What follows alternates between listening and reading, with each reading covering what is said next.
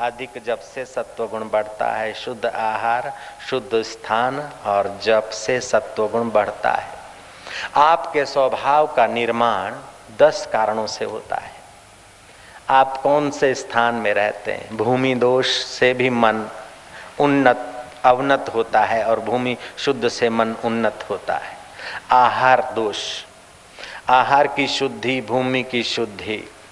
फिर संग की शुद्धि आपका संग कैसे व्यक्तियों से है? फिर आप शास्त्र कैसा पढ़ते हैं? जब कौन से देव का कैसा करते हैं? और आपका दृष्टि किस पर है? आप नश्वर को महत्व दे रहे हैं या शाश्वत को महत्व दे रहे हैं?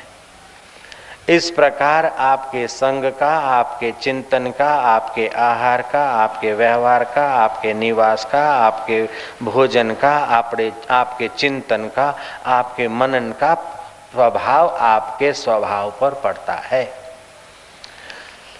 तो आपका स्वभाव अगर शास्त्रीय है तो आप दिन दिन निर्भीक होते जाएँगे। और स्वभाव में अगर अशास्त्रीय वस्तुओं का आकर्षण है तो देखिए रावण को। देव, गंधर्व, यक्ष, किन्नर, मानव, दानव, सबको वश किया हुआ रावण, जब सीता जी को हरण करने जाता है तो एक पत्ता खलभलाट होता है तो भयभीत होता है। अर्थात अशास्त्रीय आचरण करने से भय बढ़ता है और शास्त्रीय आचरण करने से निर्भयता बढ़ती है। अभयम सत्व संशुद्धिर ज्ञान योग व्यवस्थित। फिर अपने जीवन में दान। दान कई प्रकार का होता है। जिसके पास जो है, उसका कुछ न कुछ ईश्वर प्रीति अर्थ सदुपयोग करे। तो तुम्हारे जीवन की शक्ति का विकास होगा। दानम दमश्च। दम माना इंद्रियाँ जहाँ जहाँ जाए, वहाँ जाने मत दो। लगाओ दम, मिटेगा गम। राजा भरतरी साधु हो गए थे। बाज़ार से पसार हो रहे थे। जलेबी की दुकान से खुशबू आई, सुंदर खबरें आ रही थी। लोग जलेबी गर्मा गर्म खा रहे थे। दूध के साथ भरतरी ने सोचा कि अब कहाँ टिक्कड़ मांगना, यहीं नारायण हरि कर दो। दुकानदार को कहा कि भाई, नारायण हरि। दुकानदार ने कहा, चल चल, बाबा बना है। शर्म नहीं आती? अभी जलेबी खाने का शौक नहीं गया? बोले, नहीं गया, तभी तो मांग रहा बोले, जा जा हमारा पैसा ला तो दूँगा। बोले, पैसे कैसे मिलेंगे? बोले, दुष्काल राहत काम हो रहा है। जा, खुद काम करो, दो आने मिलेंगे। फिर शेर भर जलेबी ले लेना। राजा भरतरी ने फकीर वेश में दिन भर कुदाड़ी पावड़े चलाए दो आने लाए और जलेबी ले ली। शेर भर उस जमाने का शेर माना करीब करीब किलो। जलेबी लेके तालाब के किनारे गए।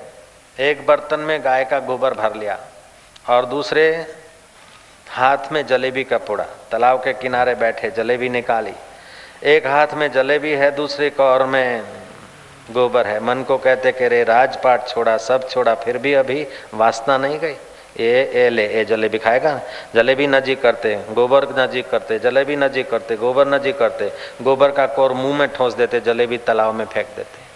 एक कौर, दूसरा कौर, तीसरा कौर करते करते सारी जलेबियाँ तालाब में चली गई, केवल एक बची। मन बोलता है इतनी एक तो खाने दो भूख मर रहा हूं बोले अभी भी धोखा देता है ए ये ले ऐसा करके वो जलेबी तालाब में फेंक दी મન મૂર્તિમંત હો ગયા કે अब બાપજી જેમ કહેશો એમ કરીશું હવે બીજી વાર નહીં કહું પણ તમે જે ખવડાવશો ને એ ખાઈશ પણ બાપજી હવે મને ઊભા થવા દો ભૂખ બહુ લાગી છે જે રૂખો સુખ વાલશો ખાઈશ मन की अगर बातें हम मानने लग जाते हैं वासनाएं पूर्ण करने लग जाते हैं तो इच्छाएं बढ़ जाती हैं लोग कहते हैं कि जरा सा बच्चा है, इच्छा पूरी कर लेने दो। मन जरा बच्चा है, ये कर लो, इच्छा पूरी कर लो। हजूर, इच्छा पूरी नहीं होती, गहरी उतरती जाती है। जो जो इच्छा पूर्ण करने के पीछे मन को अनुकूल भोग वासनाएँ देते हैं। देखिए, भोजन करने की शास्त्रों ने मना नहीं की। देखने की, घूमने की, सुगंध लेने की, खाने की, पीने की, यहाँ तक कि बच्चे को जन्म देने की भी शास्त्रों ने मना नहीं की। लेकिन आप उपभोग कर रहे हैं कि उपयोग कर रहे हैं। औषधवत भोजन या वस्तु या छाजन का उपयोग कर रहे हैं कि उनसे सुख बुद्धि करके उनका उपभोग करते हैं।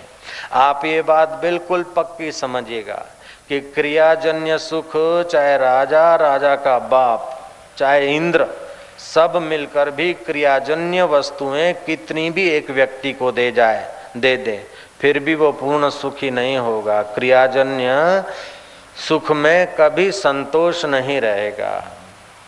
गीता कहती है, संतुष्ट सततम योगी यत्मा दृढ़ निश्चया। मई अर्पित मनोबुद्धि यो मद भक्त समय प्रिय। वह योगी सतत संतुष्ट होता है, भोग में सतत संतुष्ट देने की ताकत नहीं। भोग आरंभ में पराधीनता देता है, भोगते समय शक्तिहीनता देता है और अंत में जड़ता देता है। कितना भी सुंदर से सुंदर भोग किसी न किसी के सहयोग और कृपा के बिना नहीं मिलता है। और ऐसा मनुष्य लोक में क्या भोग है? इंद्र के पास जो सुविधाएँ उसके आगे मनुष्य का तो कुछ भी नहीं भोग। सारी पृथ्वी का राज्य एक आदमी को मिल जाए, शरीर से तंदुरुस्त हो, बच्चा आज्ञाकारी हो, पत्नी मधुर भाषिणी हो, और मुनिम और मंत्री वफादार हो। और हर पाँच वर्ष में भीख न मांगनी पड़ती हो क्रॉस लगाने की, चौकड़ी लगाने की, वोट फोर करने की। ऐसा स्वतंत्र राज्य हो, ये मानवीय सुख की पराकाष्ठा है। इससे सौगुना सुख गंधर्वों को होता है। गंधर्वों से सौ गुना सुख देव गंधर्वों को होता है। देव गंधर्वों से सौ गुना सुख आजानु देवताओं को होता है। एक आजानु देवता होते, दूसरे कर्मज देवता देवता होते। उनसे सौ गुना सुख देवताओं को होता है। देवताओं से सौ गुना सुख देवेंद्र को, इंद्र को होता है। उपनिषद तो यह कहती है, यत पदम प्रेप सवो दीना, शक्रादय सर्व देवता अहो तत्र स्थितो योगी हर्षम न उपगछति जिस आत्म पद को पाए बिना शक्रादि माना इंद्र आदि देव भी अपने को दीन समझते, कंगाल समझते, ऐसा आत्मपद पाकर योगी अहंकार नहीं करता है, ये भी आश्चर्य है। कहा तो मनुष्य इंद्र को भी जो दुर्लभ, जिस पद को पाए बिना इंद्र भी अपने को कंगाल समझे, ऐसा आत्म पद पाने का अधिकार मनुष्य को, और बेचारा जरा जरा बात में भयभीत होकर अपना अधिकार नष्ट कर देता है। मुझे तो ये दाढ़ी का लाइसन है ना मुझे बहुत प्रैक्टिकल अनुभव है। जयराम जी बोलना पड़ेगा। मैं शाम के टाइम और सुबह कहीं कहीं घूमने जाता हूँ खेतों वेतों में इधर उधर कुत्ता भोंकता है। अब जब कुत्ता भोंकता और मैं खड़ा हो जाता हूँ, सामने देखता हूँ तो भोंकते हुए कुत्ते की पूंछ दबी हुई पाता हूँ। और कुत्ता भोंकता और मैं जरा विनोद करके थोड़ा सा दौड़ता हूँ तो मिसिस कुत्ता मेरा पीछा करती है। कुत्ता तो पीछा करता है, मिसिस कुत्ता भी पीछा करती है, और उसके चिल्ड्रन भी पीछा करते हैं। खुदा की कसम खा के बोलता हूँ। ऐसे ही तुम्हारे जीवन में कोई छोटा मोटा विघ्न, बाधा, दुख रूपी कुत्ता आ जाए और तुम घबराते हो तो उसका परिवार भी तुम्हारा पीछा करता है और उस दुख के साथ तुम आँख लड़ाते हो तो दुख दब जाता है और आपका ज्ञान प्रकाशित हो जाता है। जय राम जी की। तो भगवान बोलते अभयम सत्व संशुद्धिर ज्ञान योग व्यवस्थित है दानम दमश्च, मन को जरा दम लगाकर। सुबह उठे नींद में से तो अपने अपने पुरुषार्थ के अनुसार चिंतन करना चाहिए। जैसे भगवान कृष्ण नींद में से उठते थे तो बिस्तर पर ही बैठ जाते थे घड़ी भर। आज इतनी गौदान करूँगा, आज ये करूँगा ये करूँगा। फिर अपने शुद्ध बुद्ध निरंजन नारायण स्वरूप का चिंतन करते थे। साधक अपने साधना का चिंतन करे, गृहस्थी अपने अपने धर्म के अनुकूल चिंतन करे। दो तीन मिनट ऐसी भी निकाले हर रोज सुबह के घर में, फलाना फलाना प्रॉब्लम किस कारण है? और उसका सॉल्यूशन क्या है?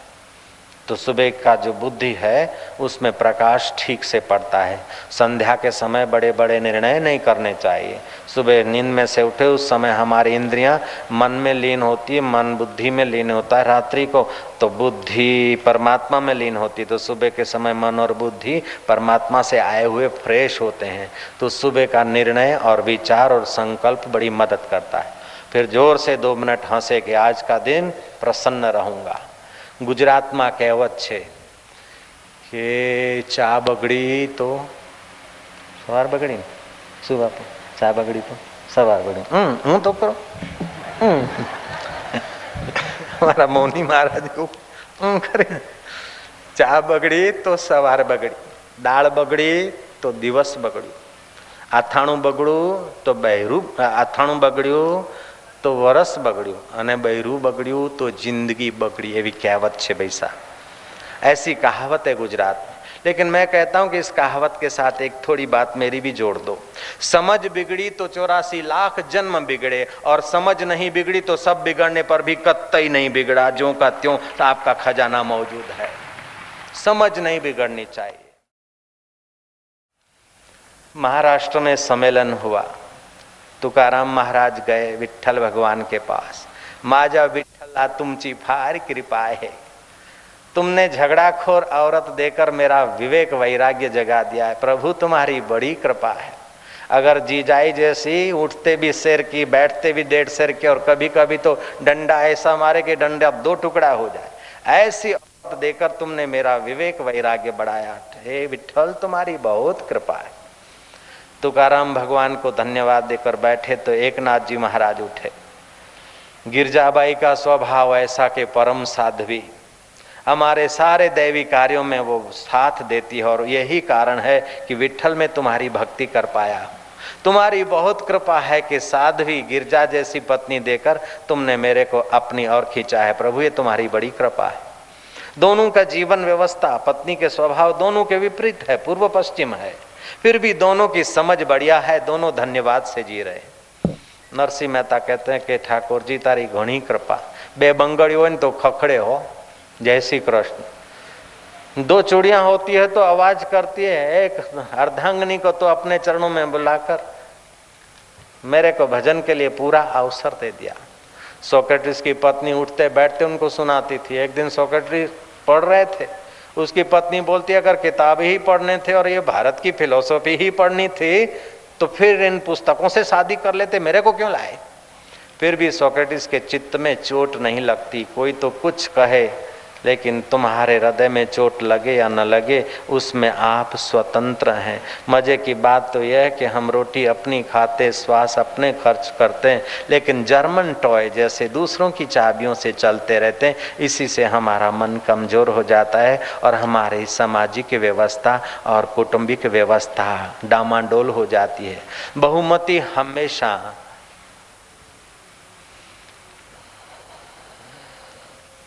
कह दूँ? કહી દો ને તમને કહી दो बोल दो बहुमती महापुरुषों की नहीं होती बहुमती सज्जनों की नहीं होती बहुमती सज्जनों की नहीं होती बहुपुरुष बहुमती महापुरुषों की नहीं होती बहुमती होती है इंद्रियों के विषय विलास में जीवन खपाने वाले व्यक्तियों की बहुमती होती है तो साधक कभी भी अपने जीवन का ऊँचा निर्णय बहुमति से न करे, नहीं तो बह जाएगा। जयराम जी की बहुमति की अपेक्षा श्रेष्ठमति और सुबह सुबह श्रेष्ठमति में दृढ़ निश्चय करो कि आज कुछ भी हो जाए, हल्के आकर्षणों में हाँ मैं हाँ नहीं करूँगा। उस समय लगेगा थोड़ा सा घाटा, लेकिन आप सत्य पे डटे रहेंगे तो वो घाटा का बदला अनंत गुना फ़ायदा में बदल जाएगा। हुंगली जिला देरे गाँव में एक किसान रहता था, उसका नाम था खुदीराम। गाँव का पाटीदार, मुखिया, वो कुछ विचित्र आदमी था, माथा भारे आदमी था। किसी को पाँच हज़ार देना और पच्चीस वसूल करना, ये उसका वारसागत मानो अधिकार था, ऐसा समझता था। किसी सज्जन किसान को उसने उधार पैसे दिए और किसान तो मर गया, लेकिन किसान की ज़मीन जायदाद हड़प करने के लिए उस नंबरदार ने खुदीराम को कहा कि राजा साहब के बाद पास तो आ जा।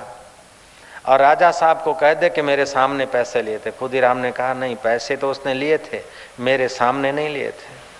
बोले, लिए थे तो जानता है, तू खाली कह दे, लिए थे बस। बोले, मैं झूठ नहीं बोलूँगा खोटी गवाही नहीं दूँगा। खोटी गवाही नहीं देगा तो मैं मैं कौन हूँ? तू जानता है? खुदीराम ने कहा, तुम, आप कौन हो? मैं जानता हूँ। पुलिस के बड़े बड़े अमलदार तुम्हारे वहाँ शराब कबाब लेने को आते, मैं जानता हूँ। बड़े बड़े हैं, राजा के भी बड़े बड़े मंत्री तुम्हारे उंगली के इशारे पर नाचते, मैं जानता हूँ। और तुम रूठ जाओ तो मेरे को गाँव छोड़ना पड़ेगा, ये भी मैं जानता हूँ। लेकिन गाँव छोड़ना पड़े तो छोड़ूँगा, लेकिन सत्य नहीं छोड़ूँगा, क्योंकि सत्य मरने के बाद भी मेरी रक्षा करेगा, इसलिए मैं सत्य नहीं छोड़ूँगा, मैं झूठी गवाही नहीं दूँगा। बोले बड़ा आया है सत्य की दुहाई देने वाला। खुदीराम, अभी भी मैं तुझे सावधान होने का मौका देता हूँ। केवल तुझे राजा साहब के यहाँ कहना है किसने लिया था पैसा। खुदीराम ने दृढ़ता पूर्वक कह दिया निर्भयता पूर्वक कह दिया कि नहीं होगा ये। उस दुर्जन आदमी ने खुदीराम को भगाने के लिए सारे अपने साधनों का उपयोग किया और खुदीराम को सौ बीघा ज़मीन और अपना गाय, भैंसे और परिवार छोड़कर जाना पड़ा। जाना तो पड़ा, कुछ समय तक कष्ट तो सहना पड़ा, लेकिन प्रकृति ने जो आदमी निर्भय रहता है, सत्य पर डटा रहता है, कुदरत उसको अनंत गुना बदला देती है। उसी खुदी राम के घर में रामकृष्ण परमहंस जैसी आत्मा का अवतरण हुआ और विवेकानंद उनका शिष्य हुआ। जग ज़ाहिर बात है कि खुदी राम को बदला कैसा मिला था। इसीलिए साधक, तू छोटी छोटी बात पर डर कर अपना साधना मत छोड़, डर कर अपना आहार व्यवहार गलत मत कर और डर कर अपना रीत रिवाज को तिलांजलि मत दे। डिस्को और लाली और पफ और पाउडर, ये भारत की देन नहीं, पाश्चात्य जगत की देन है। ये जो लाली लगाती है ना माइया, वो बनती कहाँ, कैसे है? पशु और पक्षियों के रक्त, उनकी आहें और केमिकल। कुछ दिन तो मैम साहबें लाली लगाकर होठ लाल करती है, लेकिन केमिकल के प्रभाव से फिर उनके होठ और उनके गाल बूढ़ी बंदरी जैसे हो जाते हैं। जयराम जी की, लाली मेरे लाल की जित देखूँ, उत लाल, लाली देखन मैं गई, मैं भी हो गई लाल। मीरा ने कौन सी लाली लगाई थी? शबरी ने कौन सी लाली लगाई थी? आपको पता है कौन सी लाली लगाई थी? ऐसी भक्ति की, साधना की, सरलता की, सज्जनता की लाली लगा देने से अपना जीवन तो उन्नत होता है और अपना जीवन जिनके संपर्क में हम लोग हैं, उनकी भी उन्नति होती है। देखा देखी के उस अंधी दौड़ में, अंधे वानरीकरण में हमारे बच्चों को, हमारे युवतियों को नहीं जाना चाहिए। हमें भारतीय संस्कृति के अनुसार आहार, व्यवहार शुद्धि का ख्याल रखना चाहिए। आहार शुद्धो, सत्व शुद्धि सत्व शुद्धि ध्रुव स्मृति तो आहार की शुद्धि, आहार केवल हम मुँह से भोजन लेते हैं, उसी को आहार नहीं कहते। आप आँखों से भी जो लेते हैं, वो भी एक प्रकार का आहार है। रामानुजाचार्य ने कहा कि आहार के चार दोषों से बचना चाहिए। एक तो जो आप भोजन करते हैं, उसमें आपका स्वत्व का अधिकार है कि फिर ऐसे ही मामा के घर, ससुराल अथवा गुरु के द्वार सेवा कर रहे हैं। वहाँ के, उस गुरु के द्वार, मामा के द्वार, ससुराल और माता पिता के घर का आहार तो हमारा अधिकार का है। दूसरी जगह खाते हैं तो दोस्ती में खाते हैं तो खिला देना पड़ता है। और जहाँ दोस्ती भी नहीं है, अधिकार भी नहीं, ऐसा अनअधिकृत आहार हमारे मन को मलिन करता है। नाहक का अन्न खाने से मन नाहक के विकारों में गिरेगा। अन्न वैसा मन। भगवान शंकराचार्य ने व्याख्या करते हुए कहा कि केवल मुँह से लेने के भोजन कोई भोजन नहीं कहते हैं।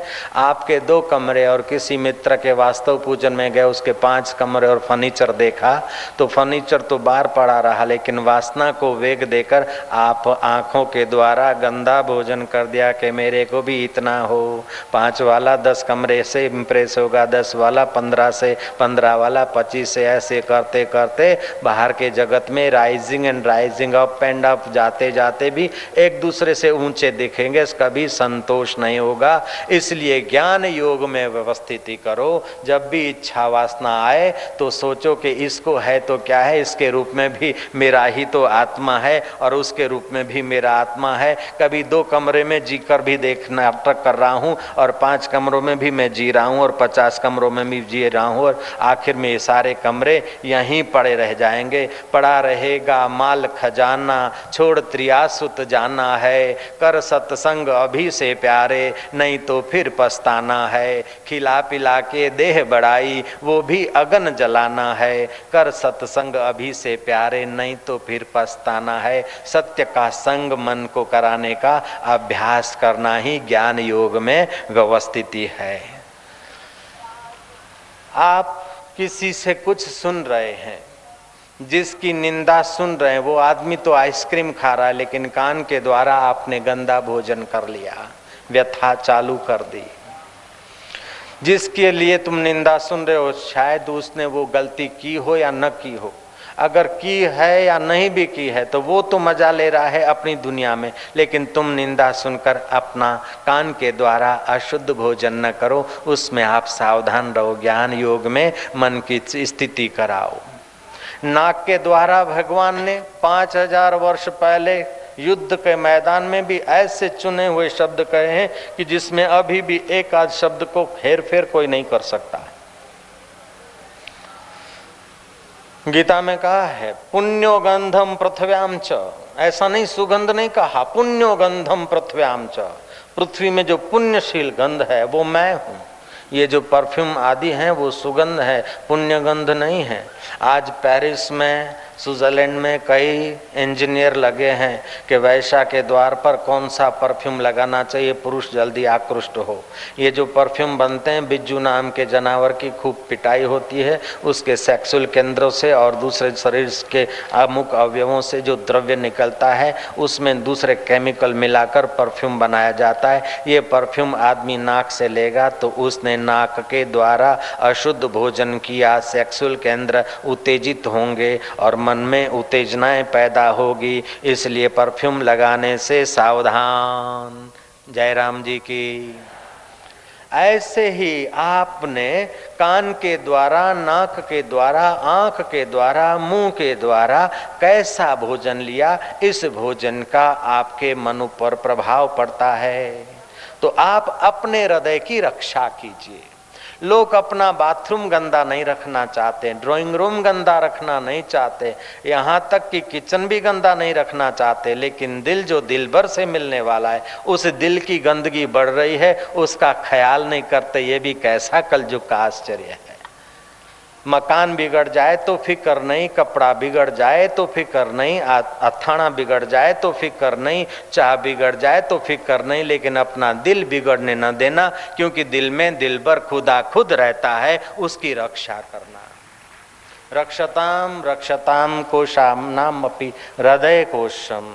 हृदय कोश की आप रक्षा कीजिए। तो भगवान बोलते हैं, दानम दमश्च, यज्ञश्च। तो जहाँ जहाँ बुरी आदतों से अथवा आकर्षणों से मन बहता हो तो दम लगाकर थोड़ा रोक देना चाहिए उस आदत को। फिर कहते हैं, यज्ञ अपने जीवन में यज्ञ का थोड़ा समय होना चाहिए। होम हवन आदि भी यज्ञ है, जप यज्ञ भी है। यज्ञानाम, जप यज्ञो, अस्मि। जप यज्ञ और प्रेम यज्ञ दोनों बड़े भारी यज्ञ हैं। जप के साथ अगर प्रेम है और प्रेम में अगर जप है तो ये दो यज्ञ मिलकर एक परमात्मा का स्वरूप बन जाएँगे। हम जप तो करते हैं, लेकिन मन मशीन की नहीं वो फ़ायदा तो करेगा, लेकिन उतना फ़ायदा नहीं जितना हम चाहते हैं। जितना होना चाहिए, उतना फ़ायदा तब होगा जब प्रेम यज्ञ हो जब यज्ञ के साथ प्रेम यज्ञ हो। किसी बाबा जी को कोई सेठ अपने घर ले गया बाबा जी जीवन मुक्त फक्कड़ संत थे। कथा वथा किया न किया, सहज स्वभाव, बाकी ऐसे ही जीवन बिता देते तो जिस सेठ के वहाँ बाबा जी जाने वाले थे, उस सेठ ने अड़ोस पड़ोस के मित्रों को आमंत्रित किया। उसमें एक आईएएस ऑफिसर, होनहार कलेक्टर, जो एग्ज़ाम दे आया था, पोस्टिंग होनी थी, इंटरव्यू दे आया था। चंद दिनों में वो कलेक्टर होने वाला था। कॉन्वेंट स्कूल में पढ़ा होगा। भारतीय संस्कृति का पता नहीं होगा बेचारे को। और करता हुआ होनहार कलेक्टर बाबा को कहता कि महाराज, कुछ बोलिए ना। महाराज ने देखा कि ये बंदा ऑपरेशन के काबिल है। दवाई से केस ठीक नहीं होगा। जयराम जी बोलना पड़ेगा ना। बाबा ने कहा, बेटा, राम राम करो प्रेम से। बोले I know I know very well Ram Ram हो। It is very ordinary I know मेरे लिए कुछ आप बढ़िया कहो। आई एम आई ऑफिसर बापू, मैं आई एस ऑफिसर हूँ। मेरे जैसे आदमी के लिए कुछ बढ़िया बात बताओ। ये क्या राम राम राम राम तो सब करते हैं। मैं जानता हूँ। बाबा कोई कच्ची मिट्टी का तो था नहीं। बाबा ने कहा, साला तेरे जैसे गधे क्या राम राम जानते? महाराज, उसके चेहरे पे तो साढ़े बारह बज गए। सब लोग सन्नाटा मार गए, चुप हो गए। बाबा जी भी अनजान से बैठे पाँच दस मिनट। फिर बाबा ने कहा, क्यों भाई? आके मूँगा बेरा नहीं शाड़ा छे के કેમ કાંઈક તો બોલો કાંઈક તો પ્રશ્ન કરો તો કથા હાલે બેસી રહેશો તો પછી મજા નહીં આવે એક માણસના પુણ્ય પ્રભાવે ઘણા માણસને સત્સંગ સાંભળવા મળશે કંઈક પ્રશ્ન કરો कुछ सवाल करो तो जरा चर्चा हो हरी चर्चा हरी कथा ही कथा बाकी सब जग व्यथा और चुपचाप बैठोगे तो मनोराज चलेगा कुछ पूछो कथा चल जाए तो सेठ बोलता कि बाबा जी हमारे कलेक्टर साहब ने पूछा था और उसको आपने जरा सा प्रश्न के उत्तर में डांट दिया ना, उसलिए बाबा कोई हिम्मत नहीं करेगा। बाबा अनजान होके बोलते, मैंने तो कुछ नहीं डांटा। तब वो कलेक्टर कहता कि, अभी अभी तो मेरे को आपने साला गधा कह दिया। ए तो आप बाबा है इसलिए मैं क्या कहूँ? नहीं तो मेरे को साला गधा कह दे। मैंने क्या बिगाड़ा था आपका? बाबा ने कहा, बेटा साला गधा शब्द जितना तू जानता है, तेरा खून उबल रहा है। उतना अगर तू राम नाम जानता तो तेरे चेहरे पर आनंद लहरा जाता, तेरा हृदय पुलकित हो जाता भैया। तू जितना गधा शब्द को जानता है, साला शब्द को जानता है, उतना राम को नहीं जानता है। अगर राम शब्द को इतना जानता होता तो तेरा हृदय कमल खिल जाता। मैंने प्रैक्टिकल तेरा अनुभव जग जाए, इसलिए बेटा मैंने कहा था, बाकी गाली देना मेरा उद्देश्य नहीं था। तूने कहा था आई नो वेरी वेल मैं जानता हूँ राम नाम को। तो जैसे तू गधा शब्द को जानता है, ऐसे राम नाम को जानता है बेटा? कलेक्टर के बाबा। I realize something. My mistake. Oh, excuse me, sir. ठीक है तू एक्सक्यूज मी कर न कर मुझे कोई फ़र्क नहीं पड़ता है लेकिन बेटा जैसे रघु राजा काले मेघों को देखता कि शाम वर्ण शाम शाम करते ही वो समाहित चित्त हो जाते ऐसा नहीं कि रामचंद्र दशरथ के घर पधारे, तब से लोग राम राम करते, ऐसी बात नहीं। रघु राजा, अज राजा, दिलीप राजा, ये सब राम नाम रटते थे। रोम रोम में जो रम रहा है, चैतन्य रकार से, सूर्य तत्व, मकार से, चंद्र तत्व, अपने अंतकरण में विकसित होता है। जैसे चंद्र और सूर्य से हमारा अन्न धन पुष्ट होता है, ऐसे राम नाम से हमारे सूक्ष्म शरीर का अग्नि तत्व और चंद्र तत्व विकसित होता है। अर्थात मनोबल और बुद्धि बल बढ़ता है तो विकारों का आकर्षण घटता है। योगियों की दुनिया में चलें तो योगी लोग जब दीक्षा दें तो सामने वाला कौन से केंद्र में जीता है ऐसा जानने वाले योगी जब दीक्षा देते हैं तो नारद जी ऐसे योगी थे। कुछ होते संप्रदाय के महापुरुष और कुछ होते लोक संत। संप्रदाय के महापुरुष अपने संप्रदाय के अनुकूल सबको एक प्रकार का मंत्र दीक्षा देंगे। और लोक संत सामने वाला कौन से केंद्र में जी रहा है?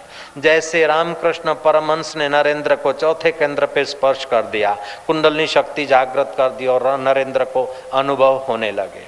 मोहम्मद को किसी योगी ने संप्रेक्षण शक्ति का धक्का लगाया और मोहम्मद पैगंबर नहीं बने थे, तब की बात है। 26 साल की उम्र के थे मोहम्मद। और उनकी पत्नी चालीस साल की थी तब की बात है। मोहम्मद किसी पर्वत पर जाकर बैठे। ए मेरे मालिक, हे मेरे खुदा, मैं तो तुझे नहीं खोज सकता, लेकिन तू तो मुझे खोज सकता है। मैं तुझे मिलना चाहूँ तो कठिन है, लेकिन तू मिलना चाहे तो तेरे लिए सरल है मेरे मालिक।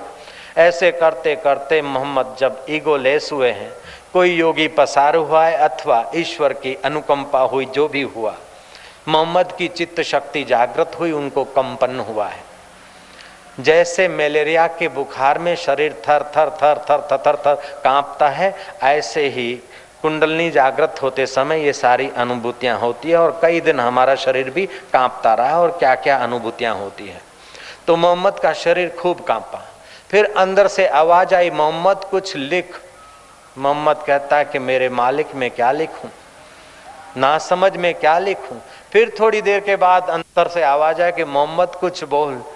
मैंने कहा, मेरे मालिक, मैं क्या बोलूँ? ऐसे करते हो मोहम्मद घर आए। मिसिस मोहम्मद को कहा, रजाइयाँ डाल दे।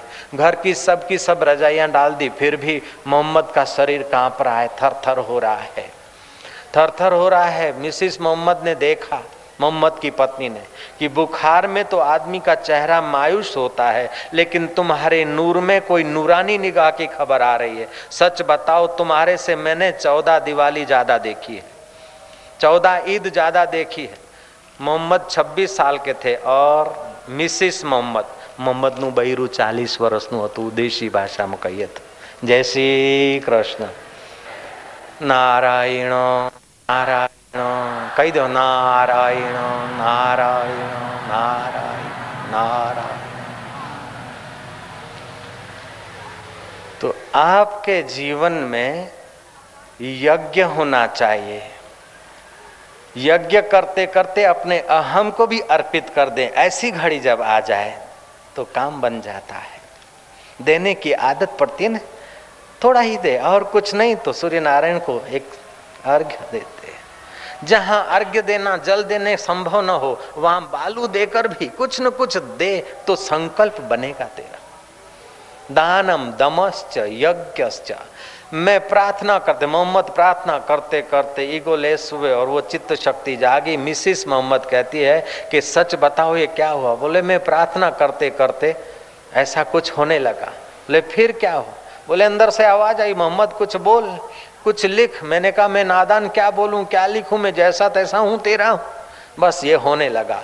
तो कभी कभी वो चित्त शक्ति, कुंडलनी शक्ति, अति प्रार्थना और सरलता से भी जग जाती है। कभी अपना मूलाधार स्वादिष्टान केंद्र में धारणा ध्यान करके भी आदमी जगा सकता है, लेकिन उसमें तीन साल भी लग सकते हैं। तीस साल भी लग सकते हैं, तीन महीने भी लग सकते हैं। और फिर भी उसके बाद भी मार्गदर्शक महापुरुष की आवश्यकता पड़ती है। और कोई ऐसे महापुरुष जब मिल जाए तो जैसे नारद जी मिल गए वालिया को तो वालिया का स्वभाव कैसा है, उसको उपदेश देंगे तो क्या अभी से धार्मिक हो जाएगा? नहीं, जहाँ आदमी बैठा है, उसके केंद्रों के अनुसार उसका स्वभाव होगा। तुम चोरी न करो, ये तो सब कहते हैं। तुम झूठ न बोलो, ये तो सब कहते हैं। तुम कपट न करो, ये तो सब कहते हैं। तुम दूसरों को मत सताओ, ये तो सब कहते हैं। अपने हैं, अपने को तो कुल धर्म में से सब जगह यही उपदेश मिलता है। फिर भी हम लोग चोरी करते, झूठ बोलते, भयभीत होते, क्यों? कि ऐसे ही केंद्रों में जीते तो ऐसा ही होगा। कभी कभी छोटा आदमी भी बहुत बढ़िया बढ़िया बात और बढ़िया बढ़िया काम कर लेता है और कभी बढ़िया आदमी भी बहुत छोटा काम करता है। तो योगियों का कहना है कि जब छोटे केंद्र में आत्म का मन होता है तो आप न चाहते फिर भी आपसे छोटे विचार और छोटे कर्म हो जाते हैं। और जब आपका मन बड़े केंद्रों में, ऊँचे केंद्रों में होता है तो आपको पता भी नहीं होता और आपके द्वारा बढ़िया बढ़िया बात बड़े बड़े कर्म होने लगते हैं। जैसे आदमी काम से भर जाए, महिला काम से भर जाए तो आँख की पुतली उसकी नीचे हो जाती है। अगर राम की प्रार्थना से भरता है तो आँख की पुतली ऊपर चली जाती है। क्रोध से आदमी भरता है तो हाथ नीचे को जाते हैं। जब बंदगी से प्रेम से भरता है तो हे भगवान ओम माय गॉड, हे अल्लाह, ऐसा करेगा। हे अल्लाह, ऐसा करो, नहीं मज़ा आएगा। तो आपका मन और प्राण जब प्रार्थना करते हो तो मन और प्राण ऊपर के केंद्रों में आता है। तो मूलाधार स्वादिष्टान मणिपुर, अनाहत, विशुद्ध, आज्ञा और शस्त्रसार, ये सात चक्र हैं, केंद्र हैं। तो इन केंद्रों में अगर थोड़ा थोड़ा सा परिवर्तन हो जाए तो आदमी के जीवन में कुछ कल्पनातीत अनुभूतियाँ होने लगती है। 1931 में गोल मेज कार्यक्रम में, लंदन में विश्व प्रसिद्ध दो व्यक्ति मिले, एक मिस्टर आइंस्टाइन और दूसरे महात्मा गांधी। आइंस्टाइन ने कहा कि नक्षत्र ग्रहों और तारों को देखकर और उनकी रिधम को देखकर मानना पड़ता है कि हमारी मति जा नहीं जाती, उसके पार कोई सत्य है, उसी को गॉड कहें, भगवान कहें, ईश्वर कहें। मानना पड़ता है कि ईश्वर है। आइंस्टाइन ने कहा। तब महात्मा गांधी कहते हैं कि, मिस्टर आइंस्टाइन मैं तो ये बात मानने को भी राज़ी हूँ कि तुम और मैं नहीं हो सकते, लेकिन वो सत्ता है। तुम्हारा और हमारा पैदा होना नहीं था। तुम्हारा और हमारा बाद में होना नहीं रहेगा। लेकिन ये वो परमात्मा तो पहले भी था अब भी, है बाद में भी रहेगा। नानक जी ने कहा एक को अंकार आद सत जुगात सत है भी सत्य नानक हो से भी सत्य एक रसोया था उसका सेठ मारवाड़ी सेठ था कलकत्ता का। रसोया को बोला कि अरे ये तू आड़ा तिलक क्यों करता है? सीधा तिलक क्यों करता है रामानंदी? ऐसा तिलक किया कर। रसो ने बोला, कुछ नहीं बोला। दूसरे दिन सेठ ने डांट दिया, बोले, तेरे को बोला था ना, ऐसा तिलक कर, ऐसा क्या करता है त्रिशूल जैसा तिलक? लंबा तिलक मत क्या कर, आड़ा तिलक क्या कर। दूसरे दिन भी रसोई ने तो वही लंबा तिलक किया। फिर सेठ ने डांटा कि अगर मेरे पास तेरे को नौकरी करना है, रहना है तो तिलक जैसा हम लोग करते, ऐसा क्या कर? समझे? नहीं तो फिर निकाल देंगे। नौकरी से। रसोई को तो बेचारे को रसोई की नौकरी करनी थी। चौथा दिन हुआ, फिर भी तिलक तो वही का भाई। सेठ के तो गुस्सा का पार नहीं। सेठ बोला, नालायक, तेरे को इतना समझाते? अगर कल तूने तिलक, हमारे कुल के तिलक के अनुसार नहीं किया आड़ा तो फिर कल से तेरा नौकरी किधर खत्म हो गई, समझना। फिर कल को आया तो देखा वही तिलक। सेठ जूझ गया बोले, मूर्ख नालायक कितना बोलते, जी हजूर कहता है हाँ भरता है, तिलक वही का वही लगाता है, क्या मेरे को उल्लू बनाता है बेकूफ बनाता है? रसोई ने कहा, सेठ जी, नाराज़ मत हो। ऐसा करके रसोई ने अपनी खमीस ऊपर की, दिखाया कि पेट पर तिलक, आड़ा है। बोले, मैं आपकी नौकरी करता हूँ निमक खाता हूँ, नौकरी करता हूँ। इसलिए आपके कुल का तिलक मेरे को लगाना कि अनिवार्य आवश्यकता पड़ी, वो पेट के लिए करता हूँ तो पेट पर आड़ा तिलक है। लेकिन ये तो मेरा निष्ठा का है, ये तो यही रहेगा, सेठ जी। जयराम जी तो बोलना पड़ेगा, रामचंद्र भगवान की निष्ठा अपनी काम देती है।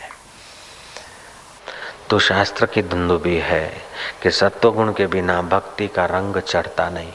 भक्ति का बाना पहन के भले कोई आगेवान हो जाए 400 समिति का अध्यक्ष हो जाए वो अलग बात है, लेकिन हृदय का अध्यक्ष बने उसको मेरा बार बार नमस्कार है।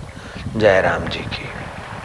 अपने मन का अध्यक्ष बन जाए, अपने कर्मों का अध्यक्ष बन जाए वह बहुत ऊँची बात है।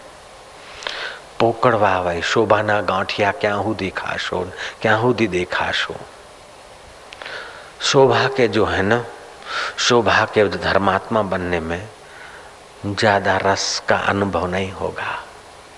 शोभा का धर्मात्मा बनने की अपेक्षा सेवा कर लेना चुपके से वो ज़्यादा हितकर है। जो चुपके से सेवा करते हैं और शोभा के धर्मात्मा होकर आगेवान नहीं बनते, उनको जो आनंद होता है, वो आगेवानों के भाग्य में नहीं है। जयराम जी की।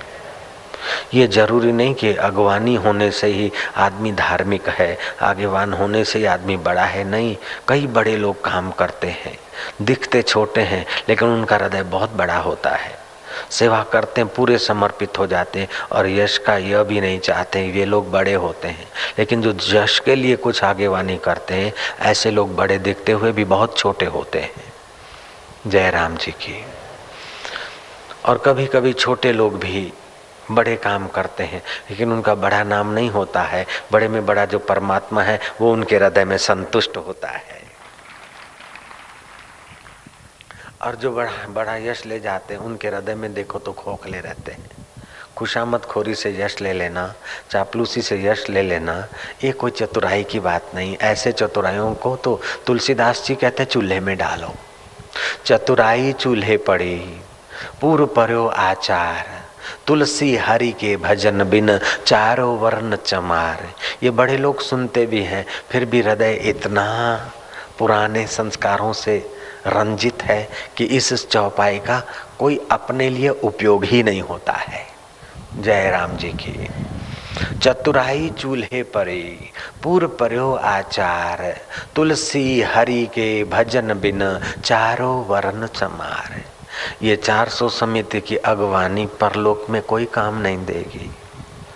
ये फलाने मठ की अगवानी, फलाने धर्म सभा की अगवानी, अथवा फलानी कुर्सी की अगवानी, फलाने धन के ढेर, या फलानी सत्ता की ऊंचाई, ये परलोक में रक्षा नहीं करेगी।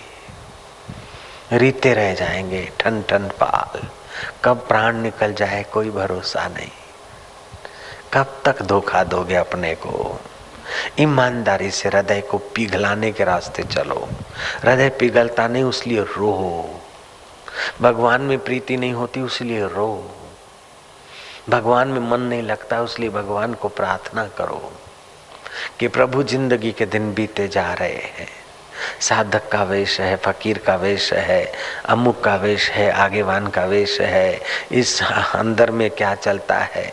तू जानता और मैं अपने लक्षणों को जानता हूँ। लोग भले मुझे साधु कह दे, भगत कह दे, आगवान कह दे, लेकिन प्रभु आप ये तूने चमड़े से शरीर ढका है।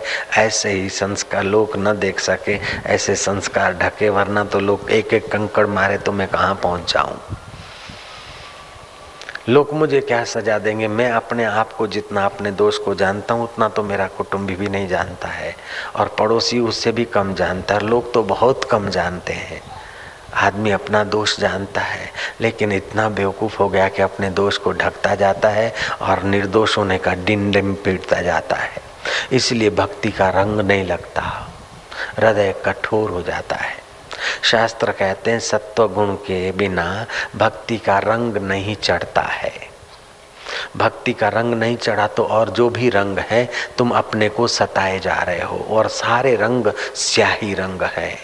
कबीर जी ने कहा, साहेब है मेरो रंग रेज, चुनरी मोरी रंग डारी, धोए से छूटे नहीं, दिन दिन होत सुरंग। साहेब है मेरो रंग रेज, चुनरी मोरी रंग डारी।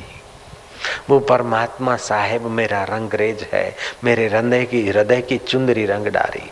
स्याही रंग छुड़ाए के, संसार का रंग जो है स्याही है, काला रंग है, कपट का रंग है, बेईमानी का रंग है। वो रंग साहेब तू छुड़ाकर तेरी भक्ति का रंग लगा दे। साहेब है मेरो रंग रेज, चुनरी मोरी रंग डारी, धोए से छूटे नहीं, दिन दिन होत सुरंग।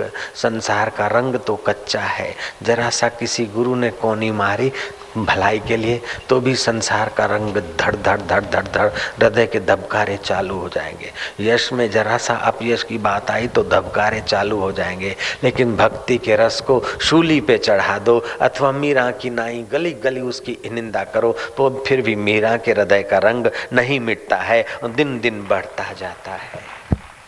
साहेब है रंग रेज, चुनरी मोरी रंग डारी, धोए से छूटे नहीं, दिन दिन होत सुरंग, स्याही रंग छुड़ाए के, दियो मजीठा रंग। साहेब है मेरो रंग रेज, चुनरी मोरी रंग डारी।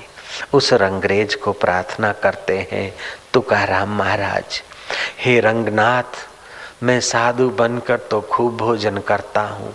साधु बनकर तो खूब दक्षिणा लेता हूँ, लेकिन मेरे हृदय की स्थिति तो रंगनाथ मैं जानता हूँ। अब मैं संभाले संभलता नहीं।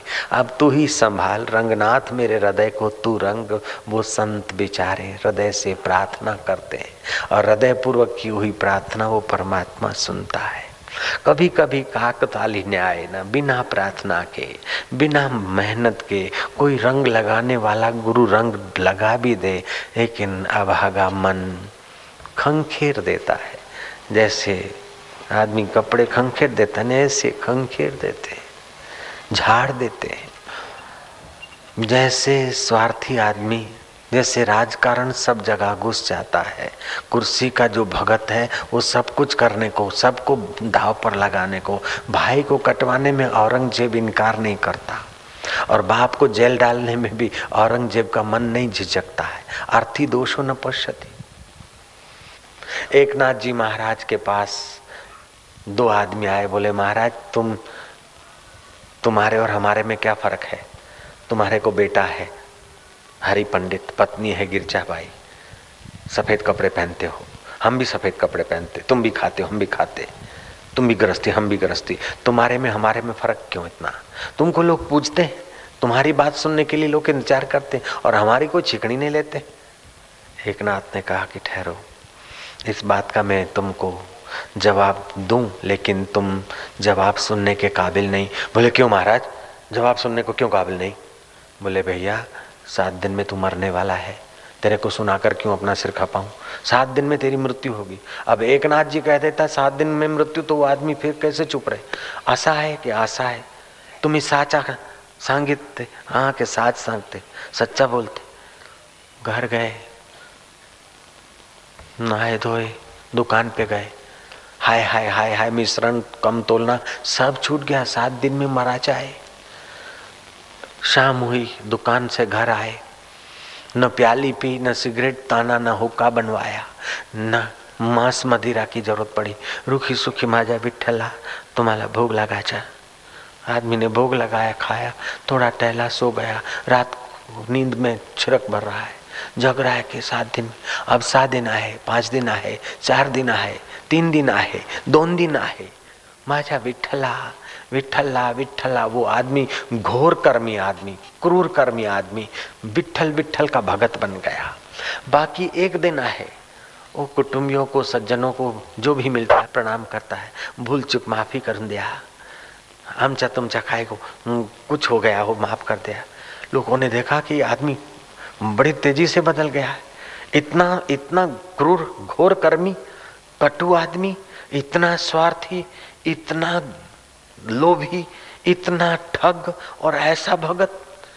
लोग सोचते कि अब जाना ठीक नहीं, पहले जाता तो अच्छा था, अब क्यों जाता है? अब तेरे जैसे आदमी की ज़रूरत है दुनिया में।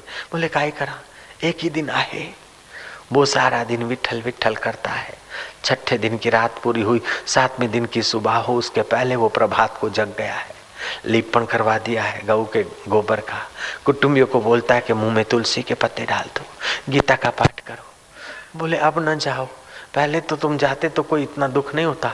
पिछले छह दिन से तो तुम्हारा स्वभाव इतना बढ़िया हो गया पिताजी कि अब तुम ना जाओ। तुम्हारे बदले हम चले जाए, लेकिन तुम न जाओ। बोले, नहीं नहीं, जाया अच्छा तो जाया अच्छा बदली नहीं चालत। मरने में बदली नहीं चालत। बाऊ, मैं काय करूँ? बाऊ, तुम ही काय करो, मैं काय करूँ? बदली नहीं चालत। कुटुंबी मनोतिया मान रहे इतने में एक नाथ जी महाराज पसार हुए। सातवें दिन का सूर्योदय हो रहा है। जानबूझ के एक नाथ जी महाराज उसी जगह से पसार हुए। एक नाथ जी के पैर पकड़े भक्तों ने कि बाबा जी बाबा जी वो पिछले सात दिन पहले तुम्हारा दर्शन करने आए, तुम्हारा भगत हो गया। आज उसके मृत्यु का दिन है। एक नाथ बोला, कैसे? बोले तुम्ही ने बोला था, वो सात दिन में मरेंगे, आज सातवें दिन का सूरज उदय हो रहा है। कब मर जाए, कोई पता नहीं। बाबा, दर्शन दिया दर्शन दिया बाबा आए। बाबा ने उस लेपण में पड़े हुए मृत्यु की बाट देखते हुए उस आदमी से पूछा कि सात दिन में कितना दारू पिया? बोले काही नहीं, महाराज काही नहीं। छूटून गेला छूटून गेला सगळा छूटून गेला, बाबा। सात दिन में छूटून गेला। कितना बीड़ी फूका, कितना सुल्फा फेंका, फूका, कितना चरस फूका, वो अब सब छूट गया, ये तमोगुणी खोराक, ये सब छूट गया। अच्छा कितना झगड़ा किया? बोले, कुछ नहीं। अरे, रोटी में ये चाहिए ये चाहिए सापड़ कूड़ा, ये कूड़ा ये कूड़ा, ये सब करते थे। इडली भी चाहिए डोसा भी चाहिए सांभर भी चाहिए चटनी भी चाहिए ये चाहिए वो। बोले नाही काय था मरा चाहे काय काय काय खाऊ मैं? काय काय देसू? काय काय कुठे कुठे जाऊ, बाबा? मैं तो विठल विठल सांगितला। और काय याद नहीं है तो महाराज बाबा ने कहा तो सात दिन दूर तुमको मृत्यु दिखाई दी तो तुम साधु हो गए। मेरे को तो रोज मृत्यु दिखाई देती है, इसलिए मेरा हृदय साधुताई से रंगा है। उसलिए लोग मेरी बात सुनकर खुश होते हैं और निहाल होते हैं। तेरे प्रश्न का उत्तर देने के लिए प्रैक्टिकल प्रयोग किया था। उठ जा दुकान पर, लेकिन समझना कि कल भी मृत्यु हो सकती है। सात दिन के बाद नहीं, घंटे भर के बाद भी मृत्यु हो सकती है। बस उठने का टाइम और टर्मिनल होते हैं, बस स्टैंड होते हैं। हवाई जहाज़ उठने का भी terminal number so and so होते हैं, platform number so and so होते हैं ट्रेन के भी। लेकिन ये गाड़ी कब, कहाँ से उठ दे, कौन से प्लेटफॉर्म से उठ जाए, कोई पता नहीं, कुंभ देखने का है और कुंभ हो जाए पूरा अपना, कोई पता नहीं। कुंभार का घड़ा तो साल भर के बाद कुंभ, कुंभार का कुंभ तो मिलेगा, लेकिन ये ब्रह्मा जी का कुंभ साल भर के बाद मिले, ये कोई गारंटी नहीं है। यह तन काचा कुंभ है, फुटत न लागे बार, फुटत न लागे बार। फटका लागे फूटी परे, फटका लागे फूटी परे, गर्व करे वे गंवार, गर्व करे वे यह तन काचा कुंभ है, यह तन, बोलो। यह तन काचा कुंभ है यह तन काचा कुंभ है। फुटत न लागे बार फुटत न फटका लागे फूटी परे, फटका लागे फूटी परे, गर्व करे वे गंवार, गर्व करे वे गंवार। यह तन काचा कुंभ है फुटत न लागे बार, फटका लागे फूटी पड़े, गर्व करे वो गंवार, समय गंवाए वो गंवार। प्रभु में रुचि न करे वो गंवार, गुरु के अनुभव को अपना अनुभव बनाने के लिए पुरुषार्थ न करे वो गंवार। न जाने कब फिर मनुष्य जन्म मिले। सुमेरु पर्वत की चोटी से तक प्रवाह चले, गंगा का और फिर उसके बालू कितने हैं, कोई एक एक बालू गिन ले। हो सकता है, लेकिन राम जी से जीव ने कितने जन्म पाए, उसका कोई छोर नहीं है।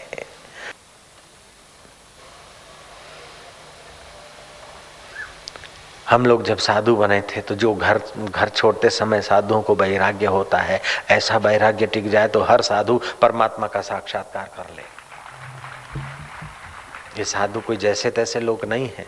भले अभी ऐसे दिखते हैं तितिक्षा से, लेकिन जब घर में रहे होंगे और किसी पुण्य बल से जब साधु बनने का विचार आया होगा, उस समय जो उनका पुण्य और उनका विवेक और उनका वैराग्य रहा होगा। अगर ठीक शुद्ध व्यवहार, शुद्ध आहार और शुद्ध संग मिलता तो अभी हम लोग कहीं के कहीं होते साधु लोग। संग का बड़ा प्रभाव पड़ता है। संग अगर भोगियों का मिलता है आहार अगर ऐसा ही मिलता है, वातावरण ऐसा ही मिलता है तो साधु बेचारा ज़िंदगी पूरी कर लेता है, मंजिल दिखाई नहीं देती। मंजिल कठिन नहीं है, मंजिल कठिन नहीं है, लेकिन जो घर से चले थे उस समय का जो चाल थी, वो चाल ठंडी पड़ जाती है। ठंडे लोगों का संग मिलने से चाल ठंडी पड़ जाती है और तेज लोगों का संग मिल जाता है तो चाल में फिर तेज़ी आ जाती है तो साधु फिर फिर फिर फिर उठता है, फिर फिर चलता है। साधक के जीवन में, भक्तों के जीवन में, साधुओं के जीवन में ऐसा आता है। कभी तो सहज में ही मन लगे, सहज में ही आनंद आ जाए, सहज में सब तुच्छ चीज़ें छूट जाती है, और कभी मन बड़ी बेईमानी करता है कि जरा सा फूंक मार लो, जरा सा ये देख लो, जरा सा वो कर लो, जरा सा वो कर लो। उस समय भगवान की इस बात को याद रखें कि अभयम सत्व संशुद्धिर ज्ञान योगा व्यवस्थिति दानम दमश्च यज्ञश्च। स्वाध्याय तप आर्जवम। सरल स्वाध्याय तप अपने जीवन में बनाए रखें। तो सत्व गुण नहीं होता तो चित्त पर भक्ति का रंग नहीं चढ़ता है।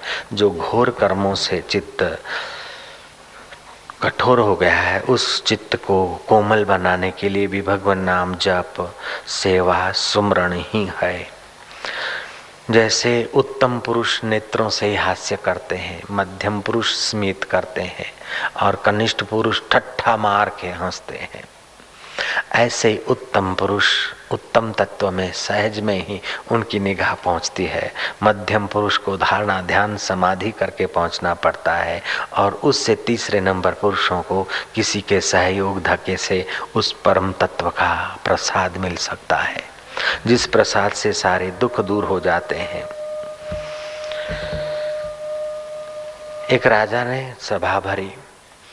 बुज़ुर्ग लोगों की और पूछा कि राज्य कैसा चल रहा है? मेरा दादा राज्य करता था, तब कैसा था?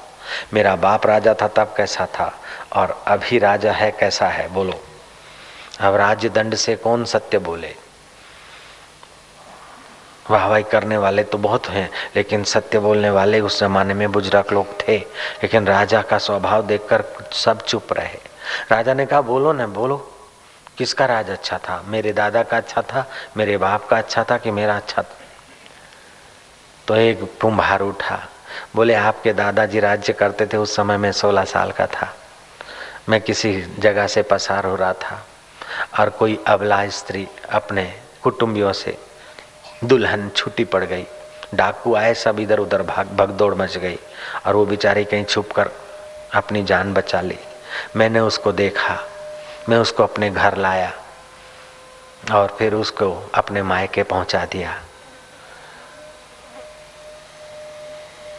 तब तुम्हारे पिता का पिता राज्य करता था, तुम्हारा दादा राज्य करता था। उस समय उस दुल्हन को देखकर मेरे को पुत्री जैसा भाव आया। उसका धन दौलत छीनने का भाव नहीं आया। मैंने रोटी खिलाई, कहा, बेटी, छोड़ देना, तेरे घर पहुंचाना, ये भी मेरा कर्तव्य है। ऐसा मेरा मन था। जब तुम्हारा बाप राज्य करते थे तो मन में आया कि उस लड़की को रोटी खिलाई, घर पे रखी।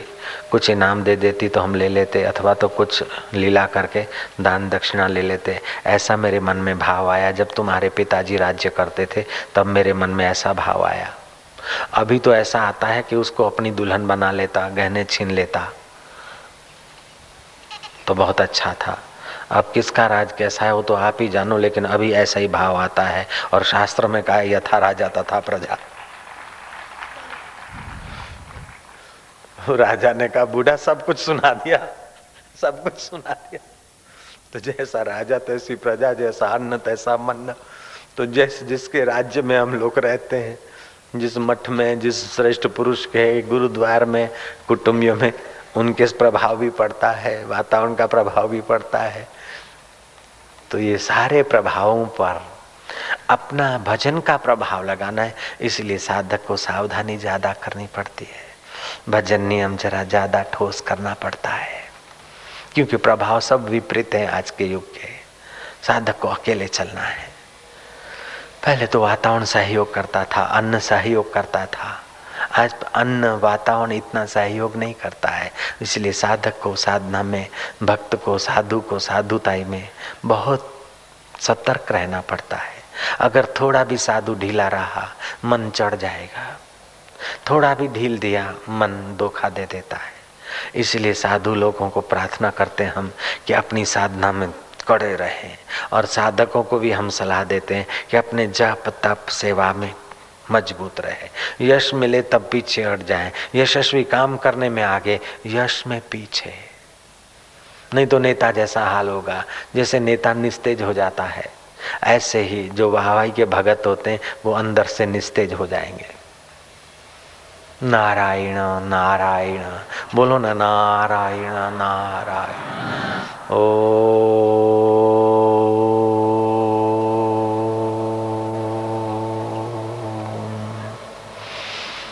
सहनां ववतु सहनौ भुनक्तु सह वीर्यं करवावहि तेजस्विनः वदीतमस्तु मा वही। ॐ शान्तिः शान्तिः हरिः ओ। भो।